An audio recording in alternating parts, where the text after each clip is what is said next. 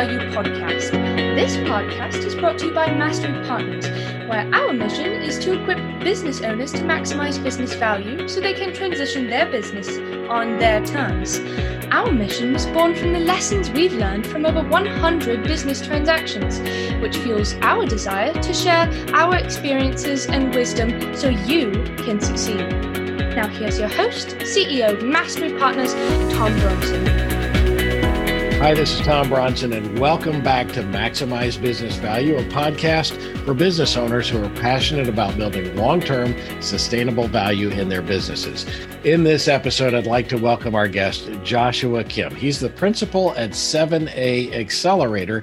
They are a business that helps business owners understand, find, and secure SBA 7A financing. Josh reached out to me recently, and knowing about the recent time sensitive changes to SBA lending, I preempted some other planned podcasts to get this information out as quickly as possible. It is a crazy time with the SBA lending right now, and we're going to dive deep into it and do our best to help you understand it during this podcast. So, welcome to Maximize Business Value, Josh. Hey, Tom. Great to be on. So glad to have you with us. Tell us uh, about your business, 7A Accelerator. Yeah. So thanks, you know, again, thanks for having me on. I think that, um, you know, it, it you, have got a great audience and I, I, hope I'm able to bring value by, uh, you know, everything we cover here. So my business 7A Accelerator, I identified that there was a tremendous knowledge gap uh, in, in, in the general business marketplace about the, the, the opportunities that you have with SBA financing. Now, obviously everyone's hearing about the EIDL loans, the PPP loans, the the stimulus specific disaster relief that you know Congress and the SBA has put together. But what what there's a big knowledge gap about is that the SBA has a ton of great loan programs that have been around for 60 to 70 years that are tremendously underutilized. Uh, you know, the main lo- loan program they have is 7A, and that's where 7A, 7A Accelerator got its name. But what we do is I identify that there's a huge gap in, in knowledge um, among most business owners about what you can really do with SBA financing. There's a lot of misconceptions. There's a lot of myths that get pounded in people's head. They hear, you know, they hear a piece of, of bad information from a banker and they just keep it and, you know, they never bother. So, you know, what we do with 7A Accelerator is we educate, consult with, and assist small business owners with getting SBA lending. Um, you know, one of the things is right now, you know, there's about 3,500 lenders in the country that do SBA loans, but you know, really the top 5% of lenders handle north of 50, 60% of all lending volume. So that's kind of what we do with 7A Accelerator. We, we help educate business owners on not only what options are best for their unique situation and their business, but we also help them navigate and find the right kind of lender who can accommodate them because not all lenders are made equal. And a lot of the misconceptions and, and problems that people run into are because they're going to the wrong lenders or they're going for the wrong type of loan for their business. So that's what we do with 7 Accelerator. It's it's it's an education piece first, assistance second, um, in, in you know educating and then assisting them in, in getting the right kind of financing for for their company. I love that. I'm all about education. I'm all about uh, helping business owners understand sort of complex issues. So, what is your background and why did you start this business? Yeah. So, my background, it, it's interesting. Um, if I told you what, you know, if I told most people out there what I was able to do with SBA loans at, my, at, at the age I did, they wouldn't believe me. You know, so I actually bought my first uh, three businesses with SBA loans at 19 and 20. Uh, I bought my first one at 19 and a half um, and bought my second and third one all within about a 14 month 14 month span. And i got over two and a half million dollars in sba financing to to go do that. And um, you know I, I, know this will probably be something that that's of unique interest to your audience with you know exit planning and you know structuring business sales because one of the great things that you can do with sba lending is you know buy a business. I know bankers they will not take my call unless i tell them i have a business acquisition that needs a loan request above a certain dollar amount you know, there are bankers out there and there are net lenders in the SBA world. That's literally all they do. They, they do real estate acquisitions and business acquisitions. And um, so, you know, the process for me to go do that, it took a lot of time. There was a lot of like missteps and a lot of bashing my head against the wall. And I, I was really confused because I'm like, this is the same SBA lending program. Why are every why are all the banks that I'm talking to give me giving me a different answer? you know, and obviously I was young at the time. I was, you know, initially when I was trying to get get a lineup, I was, you know, about to turn 19 and stuff. So it was kind of then I always had in the back of my head. I'm like, I can only imagine what the average business owner is going through trying to trying to navigate this. I mean, I had, you know, I had a lot more time on my hands because I wasn't running an active business at the time. I had some e-commerce businesses on the side here and there, nothing big, but you know, it was almost a full-time job trying to figure out which end was up. And so obviously I, I kind of figured it out. I figured out what lenders are looking for what. I, I kind of cracked the matrix and I, I consulted with and helped people on the side here and there, you know, physician friends of mine, other people who needed some capital for a partner buyout here or there, because they knew they could call me and I would basically take 10 minutes figuring out where, you know, their, um, you know, where their loan should go, what lender it should go to. And, um, you know, more recently, I, I exited my healthcare businesses, and I said, you know, I think this is a great opportunity. There's there's a lot of uh, like like you mentioned in the opening on your podcast here. There's a lot of time sensitive benefits to the SBA 7A and 504 program. We, we, we obviously don't help with just 7A. We also help with the 504 loans that are just for real estate to, to anyone who knows the difference. But, um, you know, everyone's focused on the stimulus efforts for PPP and EIDL. What they don't realize is the regular loan programs, the flagship loan programs, got, you know, basically shot in the arm with steroids. I mean, they have a huge bunch of benefits no fees on the front end. The guarantee fees are waived. They're paying a couple months of loans on the front end. The guarantee percentages are higher.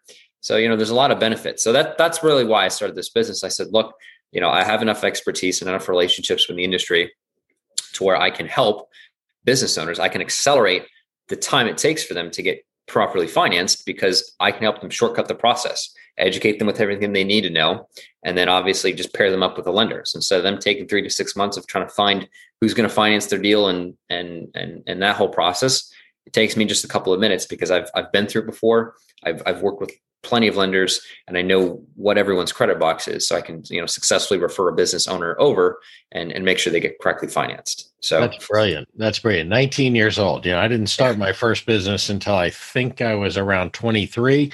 When I was 19, I had other things on my mind and business wasn't one of them. So I think I know you were going there exactly. So uh, let's back up and, and, and let's talk about what exactly is SBA financing. Are you borrowing money from the federal government, and how does it work?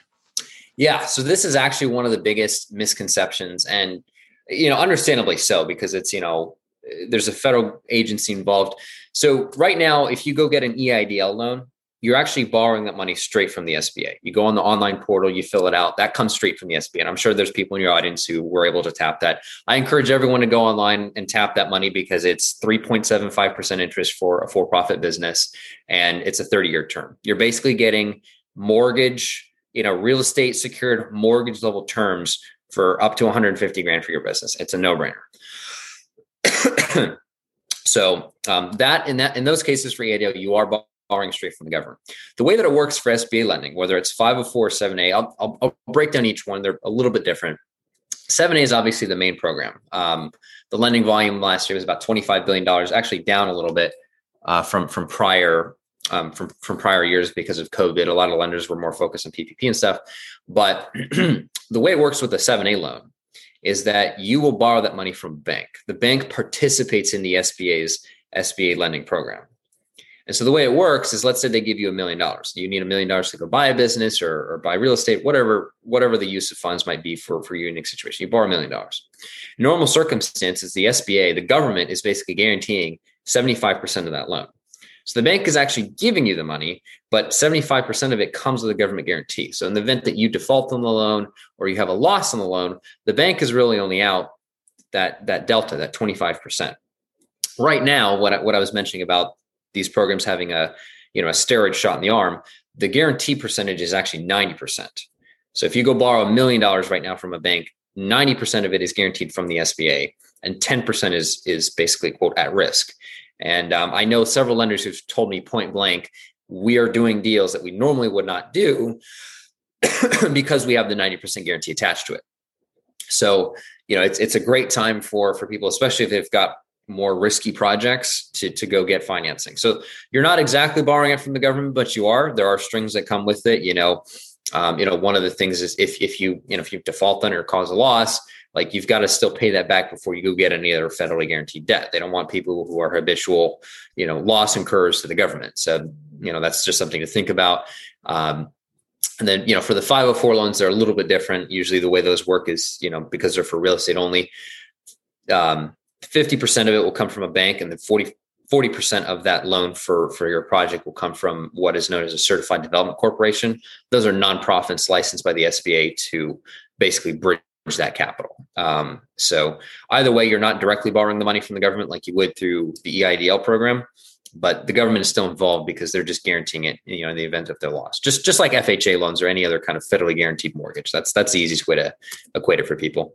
You're going through a lender. You don't reach out to the SBA in order to get a correct 504 loan. You're actually going through a lender. Okay, so that correct. makes sense.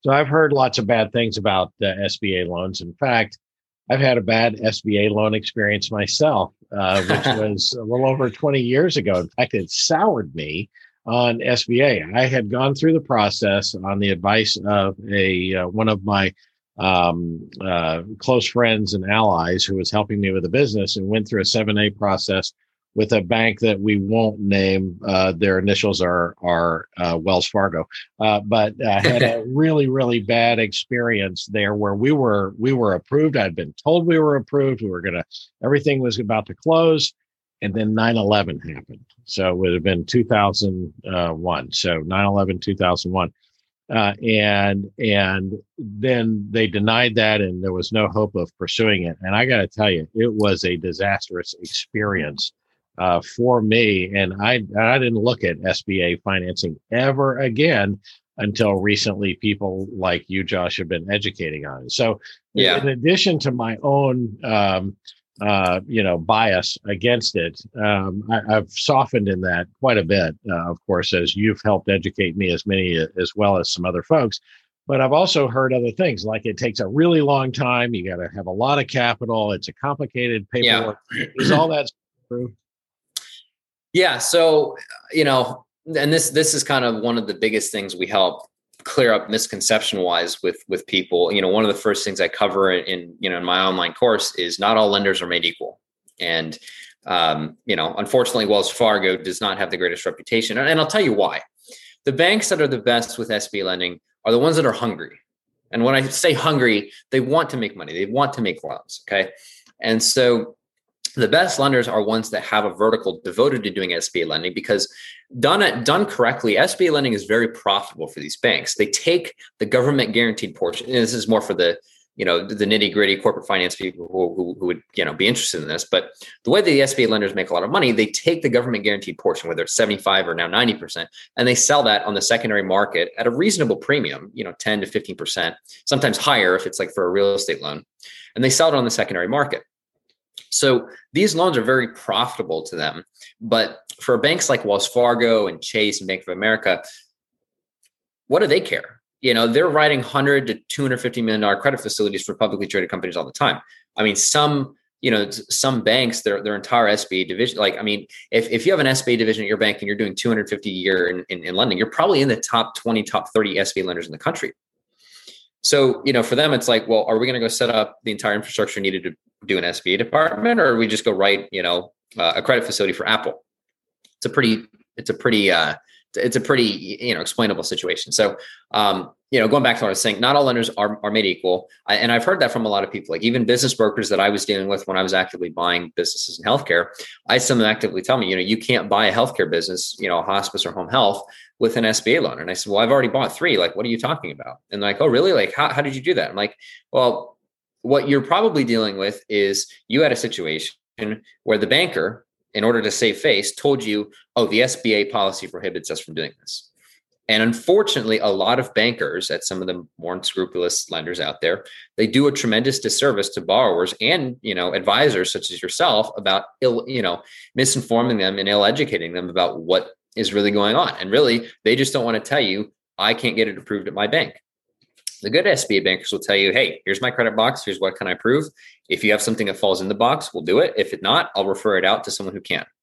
That's what you want to hear from an SBA banker. So, um, you know, so, so tell me a little bit about a little bit more about it. They, they just they basically pulled a force majeure clause and said we can't do it because of 9-11. Well, that's a, that's exactly what they said is that hey, SBA has stopped financing because of 9/11. You know, the Which economy at that time. it wasn't true. It wasn't true, but it really it really agitated me because we needed the financing. uh, and without it, uh, so imagine, if you will, if we transport back in time, 9/11. You know, I had recently bought this business, and I was I was needing SBA financing to grow, uh, and we had a great growth strategy, uh, and and ultimately, um, when they refused, it almost forced me into bankruptcy, um, and because it, had been one thing if they'd have said, "Hey, we don't know, we don't know," but I had been told literally like on on uh, nine 10, 9, 9, that, that this was approved and it's just now a matter of funding. And then a week later, a week goes by, another couple of days go by, and I'm calling going, Hey, what gives? And my banker said, Oh, oh, we didn't, we didn't tell you. Uh, the SBA stopped lending, and so we're not gonna, we're not gonna. Uh, yeah, and the thing is, I guarantee you that was that was, a, frankly, excuse my French, a load of shit. Yeah, because right after 9-11, what were they doing? They were giving disaster loans to people. Yeah. So, exactly. You know, in, in, times of disaster and economic duress, the SBA is usually someone who's out there actively backstopping by lubricating the gears of the economy by financing small businesses. I mean, that's what drives our economy, really. And well, so, so yeah. So if we, you're absolutely right. But if we, if we, we kind of break down the answer that they gave, what what I heard from them was that the SBA underwriters said this is not financeable what if they'd have told me the truth that the yeah. bank decided not to underwrite this i could have taken that package and gone to somebody else and probably did it and what what i was left was the misperception that the the sba no bank was doing it yeah. yeah. Well, let me tell you. So, so one of that's one of the misconceptions we clear up is the SBA is not involved in underwriting at all for for these seven A loans. For for the for the most part, there are a few exceptions. Most of the lenders out there that participate in the program, they they qualify as a PLP. Um, you know, it's basically the preferred lending program. And if they have a PLP status, it means the bank can underwrite and issue the loans on their own. And they, you know, they just get audited every now and then by the SBA, making sure that the loans they're writing are compliant. You know, they're being made to eligible businesses, all that. But yeah, I mean, what they told you was a total lie, and the SBA's underwriters are not involved. They were not involved in your in your loan at all. I guarantee you, because Wells Fargo is a preferred lender. Um, so you had you had it was well within your right and your ability to just go to one of the other you know 3500 plus lenders in the country to you know to finance the deal. And you know there's a lot of lenders that i work with they they deal with situations like that all the time. Can't get done at one bank so that bank will refer it over. The package is already basically complete. All the documents are there. So they're able to get it turned around and approved in like two weeks and closed two weeks later. So you know as far as the other question to the other part of your question does does it take a lot of time what usually holds people up with getting an SBA loan, it's themselves. They're not organized. They don't have their ducks in a row. It takes two, three weeks to get their tax returns back from their from their accountants. It's like, how do you want to blame? You know, how are you going to sit here and blame the bank for being slow when it's taking you two weeks to get them basic financial information that you should have on file for your request? It's ridiculous. So, um, you, know, you know, interestingly enough, that is exactly the thing that causes many business transactions to, to fall apart. To fall apart because it's not necessarily the the fault of the buyer. They need information. Buyers need information in order to make sure that they're making the right decision and go forward.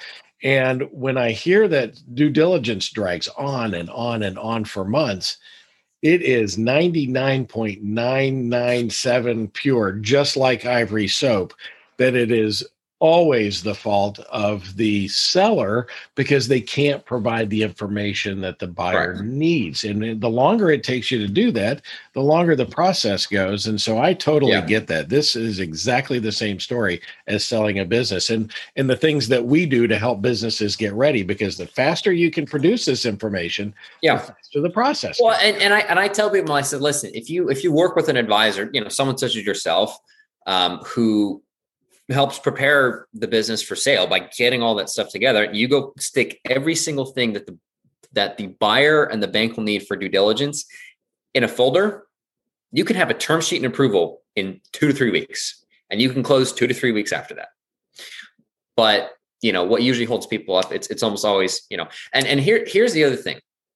This is the other big the big thing to think about for um, you know for your audience who anyone who's contemplating getting an SBA financing. Keep in mind SBA bankers, at least the ones, the good ones that produce a lot of volume, they make a lot of money.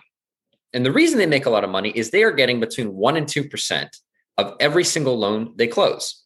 So if you're a banker and you're closing $20 million a year of SBA loans, which I, I think based on Colson, Colson services, they're kind of like one of the, they have a study they publish every year with lender compensation and, and all that. The top, you know, the top 10% of lenders of, of you know, VPs, business development guys at, at these SBA lenders, that's how much volume they're doing. And you just do the math. If their bonus check alone is between one and 2% of their total loan volume, they're making a lot of money. So when you go to them and say, Hey, I need a million dollars for my business, do you know what he sees? He asks you the basic questions. How's your credit? How's the cash flow? Okay. If you've got good credit, good cash flow, and the business can support it, all he's thinking about is the next Rolex he's going to go buy with the $10,000 commission check he's like getting from your deal. Like, I'm not going to say that's what it is, but I know these guys. Like, they have, yeah. you know, they have this mentality like, look, I don't want to waste my time on shitty deals I can't finance because, you know, it's going to take me the same amount of time to go get a $200,000 loan out the door as it is a $3 million loan out the door. So do I want, you know, do I want a $30, $40,000 commission check or do I want the two, you know, the $2,000 commission check?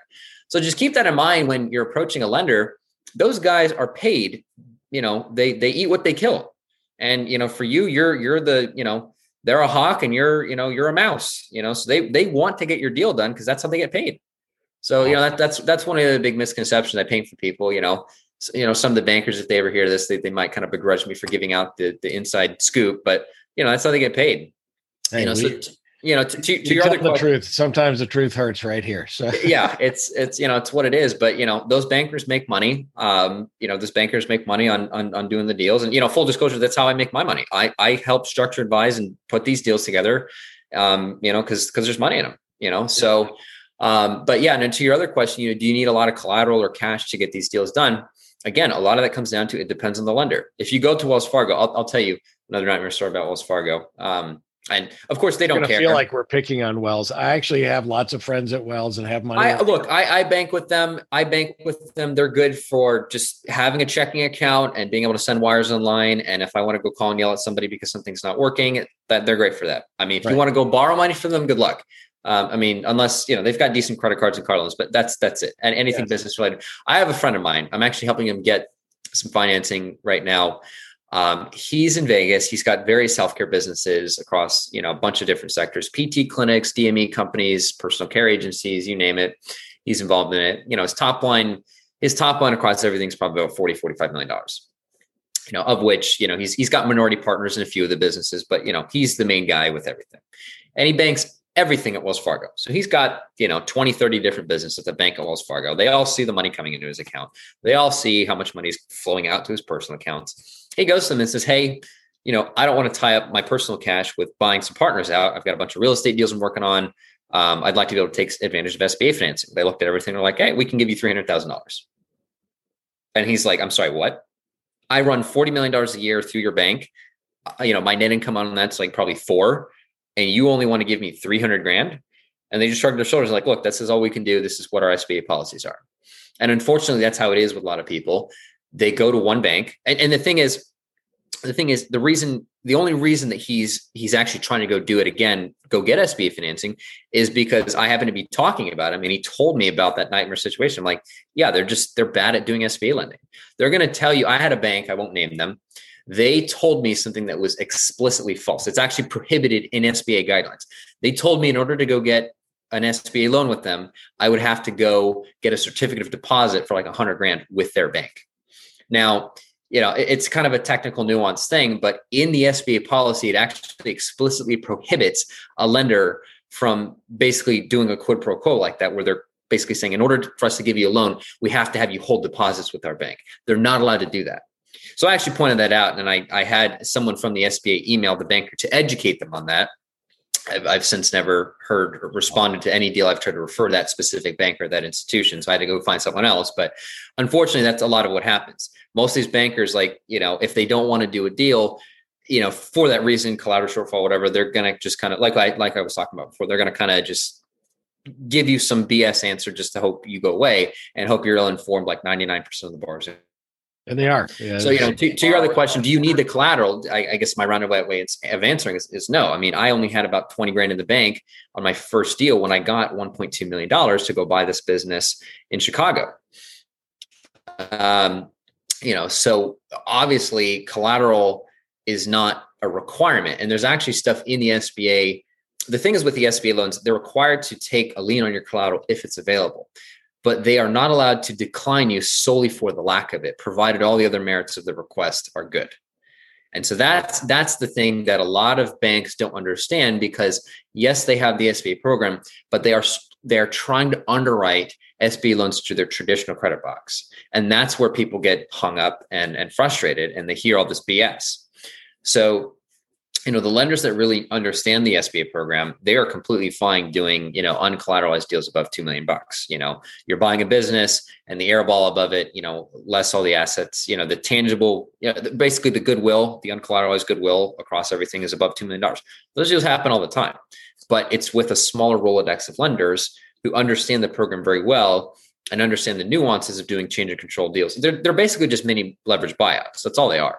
So they just have to have people who understand, like, hey, what are all the factors that go into this business continuing to have this cash flow? Is the management involved? You know, the buyer, are they going to be able to maintain it and run it? And, you know, provided all those things pencil out, they'll do the loan. But yeah, they, they can't decline people solely based on collateral. Wow. Wow, this this is a lot of great information. We're going to have to take a break in just a second, but real quickly, what kinds of businesses are ideal for SBA financing, and what kind of maximum amount are we taught in terms are we talking about here? Yeah, so if you're going to go through the seven A program, the maximum amount you can borrow is five million. I have some lenders that will do above that. Basically, they'll do um, they'll do five million SBA. I'm, I'm, a friend of mine is getting financed through a, through a lender. I recommended him um, recently. He's getting eight million, so he's getting three through conventional bank from the bank and five SBA. Um, there's only a couple lenders that do deals kind of in that mid range, you know, between lower middle market and SBA. But you can, you know, five million is the cap for that. You can go more uh, if you're doing 504. So you can do like an eight or nine million dollar project through 504. And the reason is because instead of the government on a 504 loan, like I was talking about, the government's only guaranteeing 40%. So it's not it's not actually based on the max that you can borrow is 5 million. The max amount is you know 3.75 million of government guaranteed funds which is 75% of the 5 million so you can actually get about 9 million through a 504 project before you actually hit your cap um, but really any any for-profit business in the united states is is eligible with a couple exceptions. Um, you know there are some businesses and they have eligibility requirements on the website. You can't be you know you can't be um, you can't be generating all of your all of your income off like brothels and strip clubs that's the you know they view those as vice businesses. You can't can't get SBA financing for those unfortunately. And I was all um, excited. Um, I was ready to go buy a brothel. Yeah yeah. So you know you can't you can't do that um, if your business is primarily engaged in in money lending you know so short term financing factoring you know they, they don't want that or if it's purely speculative like oil and gas or you know trading funds. Uh, you know financial advisors i'm actually working with a guy he, he needs he needs capital to actually go get all the compliance certification everything done so he can start his own you know financial advisory practice. But you know uh, for i'd say like 99% of businesses out there in the us that are organized and are for profit will qualify just a few exceptions i mean you can't use it to flip real estate but if you've got a property management company or you've got a bunch of you know vacation rentals you know that's different so, you know, obviously, if you've got any questions on if your business is eligible, you, you know, feel free to reach out to me and I can answer. But I, would say for the vast majority of the audience here that, you know, they're going to qualify. Awesome. Well, we've got to take a, a, quick break. We're talking with Josh Kim and we're having more fun than humans should be allowed to have. Let's take a quick break. We'll be back in 30 seconds. Like it or not, eventually you'll have to come to a point when it's time for your business to transition. Will you be ready? will you be able to get the maximum value for your business? Brought to you by Mastery Partners, Mastery Class is a 12 month program designed specifically for business owners. We meet once a month as a group to work through our Transition Readiness Assessment. Expand your business toolbox through leadership presentations, have live interaction with other business owners.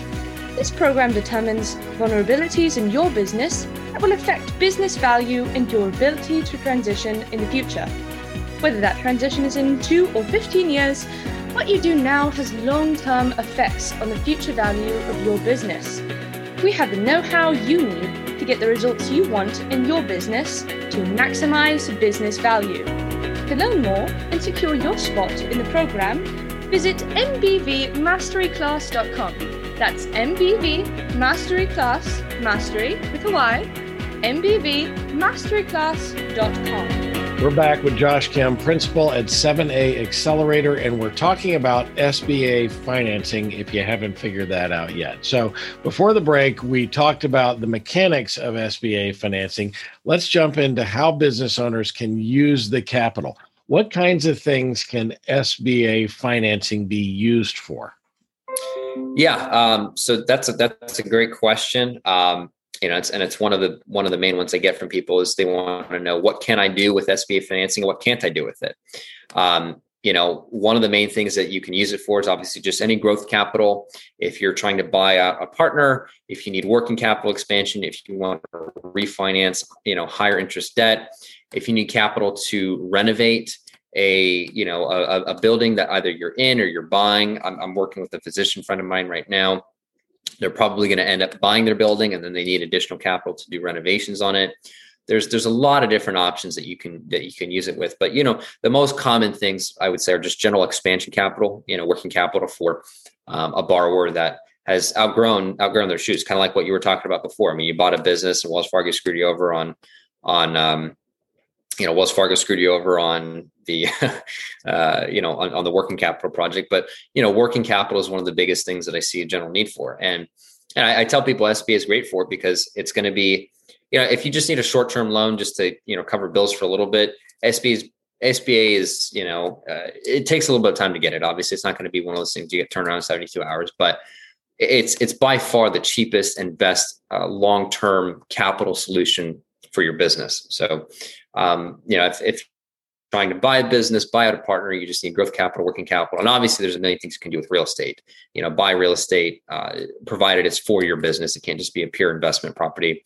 Um, but yeah, I mean, pretty much anything in your business that you would need capital for, this will cover. Uh, they also do finance. They also do finance startups, you know, franchise startups and and this and that. But the uh, you know the nuances that are a little bit trickier because they want to. The bank obviously wants to make sure you have the experience and the relationships in that industry to to make that work. So I've uh, I've got in fact when you're talking about this, it brings up a couple of questions. Then um, I've got a couple of clients right now that are in kind of partnership arrangements. One of yep. the partners wants out, and the others want to stay. Um, and let's let's just for the sake of argument, let's say we've got four partners. They're all 25% owners, and of course, the proposal would be okay, we establish the value and, and all mm-hmm. the three other owners write a, the guy that they're buying out a check for the value. Is this is that something you could use SBA financing for? Yeah, yeah. So uh, partnership buyouts are actually a great option. So walk me through it. There's like how many owners now? There's four, and they want to buy so, one. Uh, just for the purpose of this example, let's call it. There's four owners, and they're each 25 percent owners, but one of them wants out, and so that'll leave three at 33 and a third each. Yeah, yeah, you could you, you could use seven A for for a buyout like that. Um, and and the the thing is, lenders really like partner buyouts because you know one of the main risks they have in in like in a change of control in a business is if if the management styles of the new owners don't match the old owners, you know, key salespeople leave. Um, you know, it that can obviously create issues. So, you know, one of the things that they really like to see is that it's like, okay, well, hey, there's going to be continuity here. Um, so yeah, you could you could definitely use 7A for a partner buyout like that. Obviously, all three owners, the, the new pro forma ownership structure would have a third, a third, and a third.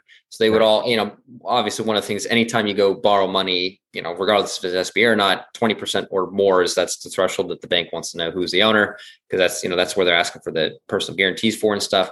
But um, but yeah, in in in that case, it would be a perfect situation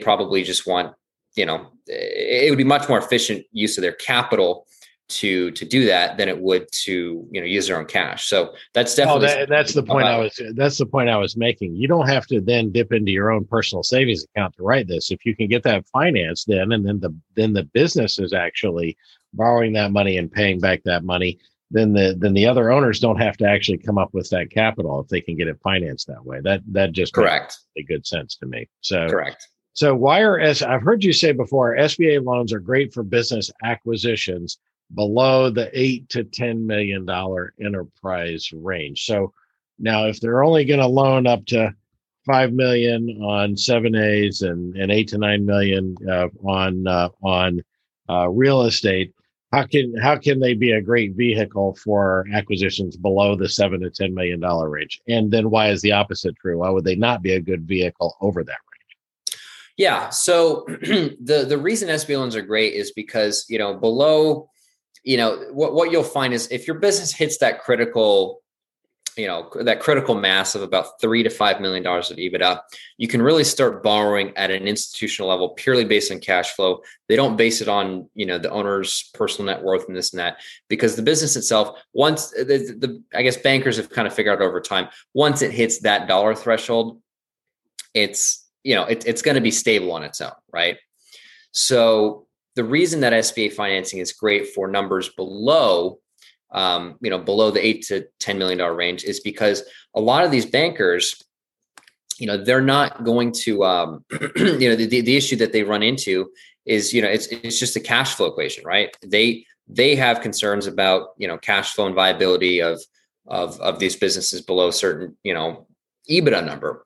And so by having SBA involved with the, you know, with the government guarantee and everything, it really alleviates the risk to the bank because now they're going in and basically saying, okay, we know that the government's going to be guaranteeing 75% of this loan. The cash flow looks good, the cash flow looks strong. And that's why that's why it's a great option. And, and I, I really hate to characterize it as such, but it's a great option because you know if you go through any other conventional financing you know mechanism for for most of these lenders they're going to want like 40% equity into the deal and you know they're going to want you know collateral coverage for this and that so you know, a, a lot of it comes down to that's I mean, part part of it's like that's just how banking regulatory is. You know, they they have to, you know, they're subject to certain rules, what you know, what they can and can't do, um, you know, with stuff. So, you know, you got to keep that in mind as well, that, you know, they are subject to certain laws around um, you know, unsecured, unsecured debt, right? But with with SBA, it's great because um, the government guarantee is, is is a credit enhancement that's strong enough for them to be able to get around some of those issues. So it's it's really just it's overall it's just a great option because it allows these lenders to minimize their downside risk while being able to still take part in you know in, in deals like this. And that's that's really why the SBA is around because there's this you know there's this gap of, of of what banks can do below a certain dollar amount unless they have significant collateral or credit enhancements behind it. Um, they wouldn't be able to do these kinds of deals without without the uh, the SBA guarantee behind it.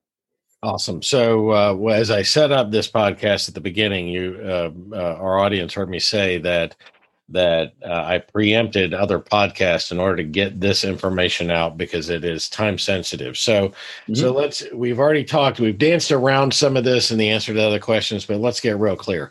Why is now the best time to borrow through this program, and what incentives are in place now that normally aren't there? Yeah. So normally, I, I think I touched on them earlier, but normally you've got a 75% guarantee versus a 90% guarantee. That's not directly a borrower facing benefit outside of the fact that it will make your deal easier to approve if it's one of the ones that's kind of shakier on the fence that the lender wouldn't normally do. I was working with a guy uh, just the other day um, and then they've got a lot of cash to go into the project. They were just looking to tap SBA financing to, you know, possibly keep more cash in their pockets. They needed to, you know, their total project was about 700, 800 grand. They were going to go renovate a place out, turn it into, um, you know, a new salon concept. Uh, big, big place. They got a, a great rent credit from the, uh, you know, from the landlord, all this, all that. And for them, they kind of were of the impression like, hey, it's going to be better for us to, um, you know, tap it but the lender that I introduced them to said, you know, hey, normally we wouldn't do a project like this, but because of the fact that we have the additional credit enhancement with the SBA guarantee being at 90%, we will look at this project. And so, you know, that's that's actively what they're doing. They are they are actively working with um, you know, they're actively working with them right now, trying to trying to get that finance. So that's one of the big benefits. The other thing too is normally when you get an SBA loan, the way that the SBA doesn't lose a ton of money every year is every loan they issue, they normally charge between three and a half and 3.75% as a guarantee fee. That gets lumped into the loan. And obviously you're, you're stuck paying that off over time. Um, you know, but they're waiving that right now because they want to encourage more, more businesses getting capital so they can provide jobs to help curb the unemployment. It's just part of the broader stimulus efforts. So that's a fee you don't have to pay. Um, so that immediately saves you almost 4% off the bat. And then right now, too, they're also paying the first six months of the loan for you. So if you have they're, a whoa, they're not just delaying that; they're actually paying the first six months of the loan. they are yeah they are actually paying the first six months of the loan for you. Wow. So that's a yeah that's that's a big that's a big um you know that's a big thing right now for for a lot of for for a lot of businesses is that you know you've got the opportunity to you know and and kind of one of the emails that we've been sending out to people that a lot of their a lot of them are interested in is you know the government will pay you to borrow money. And you know it sounds ridiculous it sounds corny but when you break it down that's actually what they're doing. You know they're, they're basically paying the they're subsidizing the first month not just the interest the principal and interest. They're paying the whole you know payment for you. Uh, uh, you know it's up to $9000 per loan. So, um, you know so obviously you can't go just pull five million bucks have them pay and then return Uh, it up to nine thousand dollars in monthly payment. You're saying correct correct so if your monthly payment is 10 grand a month on your loan you're still responsible for a thousand of it but they're subsidizing nine grand of it up to six months So you're still going to get fifty four thousand dollars in benefit there. Uh, you, I, if- I will caveat that is subject to availability of funds, and the, the SBA was very clear on that. If money runs out before then, we'll they're they're going to keep an eye on it. I'm, my personal opinion is I think if the money does kind of run out for for that unique benefit, they're going to go out and um, you know they're going to go out and lobby Congress to to go get more more funding. now, so will Um, you know that? I mean, you won't get three months into it. You're getting loan forgive or basically payment forgiveness, and, and then and then for the last, you'll know at the beginning whether or not. you yeah, get- you'll you'll know you'll know when you apply for your loan uh, if if they're going to give you the full six months uh, or you know I, they are talking about possibly cutting it down to three if you know if funds aren't available while they go lobby Congress. But um, you know we'll, we'll we'll see we'll see what comes of it. You know um, I, I I frankly think that. Um, I frankly think that if there is an issue with capital availability for this part of the program, I, I'm I'm pretty sure that they would just go to Congress and lobby for more because it's only going to be probably two or three billion dollars in the grand scheme of things. You're talking Biden's talking what another 1.9 trillion dollar stimulus package. It, it's such an infinitesimally small drop in the bucket. It's not going to matter. Yeah, totally. So there, these are lots. So that even makes this more time sensitive. So the sooner you can get in line, we know that the the the more likely you are to to get that incentive, even if we think that it's going to be extended. So that's Correct. that's why I say that. That's why I've preempted some other stuff so that we can get this information out because it is so so very important. Um, wh- where does SBA line up in comparison to kind of other financing options? Then, Yeah, so I would say, I mean, really, uh, you know, when it comes to getting financing for a business acquisition, if you need more than half a million dollars, th- there really is nothing to compete with it. Um, you know, so obviously, I know a lot of people, folks in your audience, are probably existing business owners. They're contemplating an exit at some point. You know, some of them are probably still growing their business, but I mean, they probably get hit up all the time by, you know, people calling and I'm calling them from New York. You know, hey, you know, we can ex- offer you express, you know, working capital lines of credit. You know, you, you know, they just want you know your bank statements, your last tax return. You know, run your credit. But those loans, you, know, you're paying 16%. They've got daily paybacks. They've got all these fees. Once you add in all the fees, you're really paying like closer to 30% interest. They're just, you know, they're fucking sharks. Um, so what I would tell people is, you know, it's it's just the cheapest capital because it's got a government guarantee behind it. That's that's there's no way to explain it any more simply than that. You're you're not going to get better terms than a loan that's guaranteed by the federal government. Um, and that's you know that's just a that's just a fact of of of, Yep. of life here. So you know what other options do you have if you want working capital? Yeah, there's other options out there, but you know when when you really break it down, what other options are there that are actually competitive with SBA financing? You know, nothing. There's really nothing out there that's going to be anywhere close to competing from a rate and term standpoint. You know, SBA 10 year SBA 10 year loans are the norm for regular 7A stuff. You can go for between 10 and 25 years. You know, all these other short term working capital loans, they're like they're what like eight to eight to 17 month payback, like like really odd, weird numbers. Yep. Um, so yeah, yeah, you're you're not going to get anywhere. You're not going to get anywhere close to um, the, terms you will with an SBA loan by going with one of those online shark lenders. Uh, so, you know, what other options are there too for, for for partner buyouts? Really, really, there's no, you know, there's really no other options out there for for partner buyouts for people. If you you know if you need to buy out your partner, um, you know, not a lot of lenders, not a lot of uh, financing institutions that do you know other types of, of financing are going to be able to help you And so that's that's why you know, and, and it's funny. I'll, I'll tell you, the first business I bought, if it was actually owned by two guys that were having a dispute, one wanted to sell, the other didn't. So if the guy who didn't want to sell knew about how to leverage SBA financing, they wouldn't have sold it to me. Ah, you know? yeah. So you know, and it's it's one of those things where it's like that's why I'm trying to put this out here because I'm sure there's a lot of business owners where that's they're in their shoes. They don't like their partner. They're having disagreements on the direction of the business, and you know they want to just they just want to be done with it, and they just want to uh, you know they want they, they want to find some way to buy their partner out, get the partner out, whatever the case might be. And SBA is a great option for that. Um, but you know, again, that's that's why we're doing what we're doing, educating people about it. Because you know, if you're in that situation, you call me. I'll ask you very high level questions 10 minute phone call and I'll be able to structure the entire, you know, it'll probably only take about an hour of working with me to walk through the numbers, structure the buyout, do everything, find your lender. And, you know, the, the equity value to whoever is able to benefit from an SBA loan, it's, you know, hundreds of thousands at minimum, if not millions of dollars over time. It's, it's just such a shame that not a lot of people know about, you know, these, these financing options. And that's, that's uh, why, that's why I'm doing what I'm doing with 7 Accelerator, because I know there's plenty of people out there who don't know what they could uh, be taking advantage of. Well, so. I think that I think that that's really kind of the answer. As as you're talking, I'm thinking like then uh, I wanted to ask, why would it make sense for somebody to work with you as opposed to trying to go to figure out this all this stuff on their own? Why why would they? Why should they work with somebody like Seven A Accelerator? Yeah, and, and I tell people very, very much up front, listen, if you know how to go get financing from a bank, I'm not going to be able to bring you value. You've already been through the process, you know how to do it. But and the other thing too is sometimes if lenders know that you are shopping the deal with two other lenders, they're not going to stick you on on the proposal they give you. They're not going to stick you with the maximum interest rate. It's prime plus 275 is the maximum they can charge for a regular 7A loan, right? Um, and unfortunately, most borrowers, you know, it's like shopping for a mortgage. Are you going to go take the mortgage offer from the first bank you talk to? No. Oh, I mean, obviously some people do, but you shouldn't. You're, you know, you're doing yourself a disservice. You could get a better offer somewhere else. Anytime you go car shopping, house shopping, whatever you're looking for, you're going to go look at options. And so, you know, so one of the benefits of working with someone like me and, and, and my company is anytime I'm referring a deal out to a lender that's coming from us, they know to give a competitive offer. They're not just going to stick you with the highest rate, right? So you know there is that benefit but you know really the benefit to most business owners is they're busy. They're busy running their business.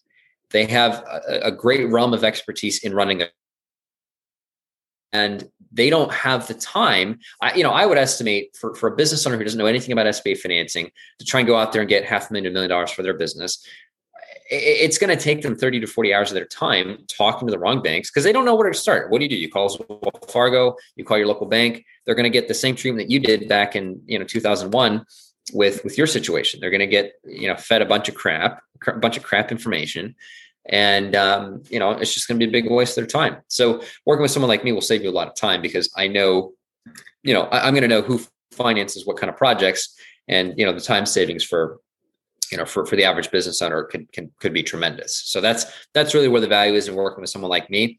I'm going to save the business owner a lot of time by making sure they're working with a qualified lender to start as well as we're going to make sure um, you know as well as we're going to make sure the uh, the loan requests or the loan proposals that they're getting are actually competitive. So you know obviously we're, we're catering to the people who are busy running their business and they just want someone to come in take the you know several years of experience. I look young. I'm only 23, but I've been doing this since I was 19, so I know a good a bit about it. Um, so all this was happening with me with uh, Wells Fargo back in the SBA time when you were probably still, you know, like three years old or something. So, yeah, I I, I was looking, then, I remember. Yeah, I remember 9/11. I was I was in Colorado at the time. My dad was teaching at the Air Force Academy. My dad's Army in my background, but he was teaching at the Air Force Academy. We were living in Colorado at the time, and uh, I, I I do remember it, but but yeah, I mean that's that's the benefit of working with someone like me. I have a Rolodex of lenders. I know what credit box you know each lender has. I know what lenders you know what can be done and what can't be done at individual lenders, and the amount of time that will save. You know, you the business owner, you know, someone who wanted to reach out and possibly work with us. Uh, it's it's it's it's it's huge. So that's that's really where we truly bring value. is by being able to save the business owners time and make sure they get a competitive offer um, financing request for their business. It pays for itself. It really does yeah. pay for itself. It makes sense to me. One last business question because we're going to have to run here in a second. Uh, this podcast is all about maximizing business value. So, Josh, what is the one most important thing you recommend business owners do to build long term sustainable value in their business? Yeah, that's a great question. I'd say one of the things that if you're, if you're contemplating an exit and you're wanting to sell it within the next two to three years, one of the things that I can definitely recommend, and I, am sure I'm sure you tell all your people this too, as as they work with you, Tom. Um, stop running every personal expense of your business because when it comes time to going to the lenders, SBA lenders they understand add backs, you know, but if you go in there and you're like, yeah, yeah, this is my personal cell phone bill. Here's 400 bucks here, 200 bucks there. The, you know, the SBA bankers, they just kind of roll their eyes. They're like, look, what are the top three add back categories that we can actually verify? Your personal travel, meals out, that's about it. You know, if you're running your car, you're this, if you're running every little aspect of your life, or your business, okay, great. I get it. You know, you, you're going to go from a taxable liability of six, $700,000 a year, maybe down to 300. Okay. But what that's going to do for you on the exit multiple is you might lose a whole multiple in earnings on the exit. So you, you know, for the two three years before selling your business keep really clean books. You know obviously it's okay to have an um, you know an add back here or there but make sure you can just break it down into one or two clean categories. It might be even cleaner to just set up a separate management company quote unquote and then just you know take 20k a month out of your main business pay your management company and then you can run whatever the fuck you want out of your management company because then it's easy for them to see oh i have a management company covers all my personal expenses and that's an immediate 20k a month they can add back to cash flow without having to you know do too much financial maneuvering uh, so that's that's definitely a tip i would have for people I think that's a that is a great tip. I call that adjustment fatigue. Buyers get a, and bankers get adjustment fatigue. So uh, those are some great tips in there. Yeah. Uh, but but you know you've made it all the way to the last question. You know, and everybody everybody listens to this podcast in order to get to this question. So here it is. Uh, or your bonus question What personality trait has gotten you into the most trouble over the years? That is, that's a good, that's a good one. Um, and you know, full disclosure, guys, he sent me this question ahead of it and uh, ahead of the ahead Don't of the spoil it for him. Come on, they all think I spring this on you. yeah, yeah, no. Uh, well, you know, frankly, even though I spent a whole day thinking about it, I, I um, you know, I, I think the biggest personality trait for me is that you know I I'm very confident in my area of expertise. And so sometimes to some people that can come across as kind of like asshole-ish, I just tell them like, look, you're full of shit. You can't do this. And it's like, okay, well, why is this kid telling me I can do this? And it's and it's not because I think I'm that much smarter than anybody. It's just like I know what works and I know what doesn't work because I deal with it all the time. And so yeah, I, I've rubbed some people the wrong way, you know, especially business brokers. I've pissed off a lot of business brokers because they're like, you know, they sit there, they give me their spiel, you know, because I'm looking at buying a business one. And I say, look, you know, they're like, I've been doing this 20 years. I've been doing this. I'm like, look, I don't give a shit. Look, I mean, look at the numbers. I look at the numbers. The numbers are full of shit. I tell them the numbers are full of shit, and I tell them why they're full of shit. And I then I tell them the broker why they're full of shit, and then they don't like that. I'm like, listen, you know, your whole thing with adjustment fatigue. You're trying to tell me this guy, how are you adjusting it from a negative 56 grand a year on his tax return to plus 700K and you want me to pay $3 million for this thing, it's worth 500K.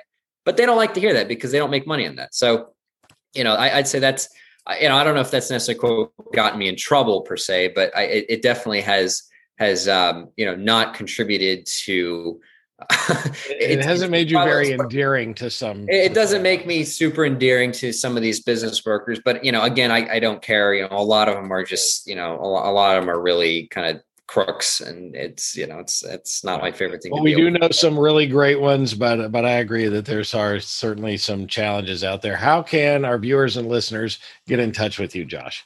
Yeah so i i know that we'll be putting a i guess we'll be we'll be putting a link in the podcast description. You can kind of find me through through my site. You can you know you can reach out try to book a call if you think that working with someone to help you raise the capital would would be of, of benefit to your business. I've got a national Rolodex of over 100 lenders that I you know talk to on a frequent basis. I know what they can finance, what they can't. So obviously, reaching out through our website would be great. You know, um, you know my email. We can put my email in there if you want to reach out to. Um, you know, and you know, if, if you've got an immediate or, or near term or even more of a long term financing need, I know Tom, we we we were talking before the podcast about you know you've got a couple guys you're working with right now and it might be good to get their business uh, looked at by some of the bankers just get a just get evaluation, you know, an evaluation put on it. Um, so yeah, we'll, we'll, we'll put all my contact information in in the uh, in the in the in the description below. Obviously, you can reach us through the website 7aaccelerator.com. I've got I've got a ton of information on there now. Still adding more as we go because I'm trying to take some of the case studies of, of, people that I've worked with and actually put case studies on there and show them what we able what you know what we've been able to do. But uh, but yeah, we don't, we don't normally do this, but we're going to put a link directly to the 7A Accelerator right on our website. So so you can if you happen to download the podcast from the website, you can go right to the website, get the link, uh, and go straight to 7A Accelerator uh, if um, um, of course you know all the other ways but uh, but we're we're committed to doing that because this is so time sensitive and so important for folks to to take action on it now. So thanks josh for being a great guest uh, and taking the mystery out of sba financing for us. Yeah glad to glad to be on the podcast. And you know anytime you know to anyone listening if you guys have questions or you just want to explore, you know, feel free to reach out and we can we can definitely see where we can help you. But I was telling Tom before we got on the podcast too. I think that if every business owner really truly knew about you know how great SBA financing was and how to navigate it, you know the, the, lending volume nationally would be 10 times what it is right now it's it's just such a superior financing option for any need in your business compared to anything that's out there but what trips people up on on trying to go for it is they just don't know where to start, and that's that's why I started this business. We want to put as much information out there for business owners on, hey, we're going to break and you know we're going to shatter all the myths for you. We're going to show you what you really can you know accomplish with it. It's and brilliant. you know obviously help everyone and you know help everyone and anyone get the capital they need to do what they want with their business. Because you know for us the more successful case studies we can have about you know working with people getting them the capital they need to scale their business and what they you know on, on whatever they need to do uh that you know the better it is for us. So it's brilliant and i am so glad that our paths have crossed. You can find josh at 7 Accelerator. That's the number 7 accelerator.com. You can find him on LinkedIn. And of course, we will put a link directly to it right on our website. So you can go right to our website, masterypartners.com. And of course, you can always reach out to me and I will be happy to make a warm introduction to Josh. This is the Maximize Business Value podcast, where we give practical advice to business owners who are passionate about building long term sustainable value in their business. Be sure to tune in each week and follow us wherever you found this podcast. And be sure to comment. We love your comments and we respond to all of them. So until next time, I'm Tom Bronson reminding you to take advantage of some great deals on financing from the SBA while they're here, while you maximize your business value. For tuning into the Maximize Business Value podcast with Tom Bronson. This podcast is brought to you by Mastery Partners, where our mission is to equip business owners to maximize business value so they can transition on their terms. Learn more on how to build long term sustainable business value and get free value building tools by visiting our website, www.masterypartners.com. That's master with a Y, masterypartners.com. Check it out.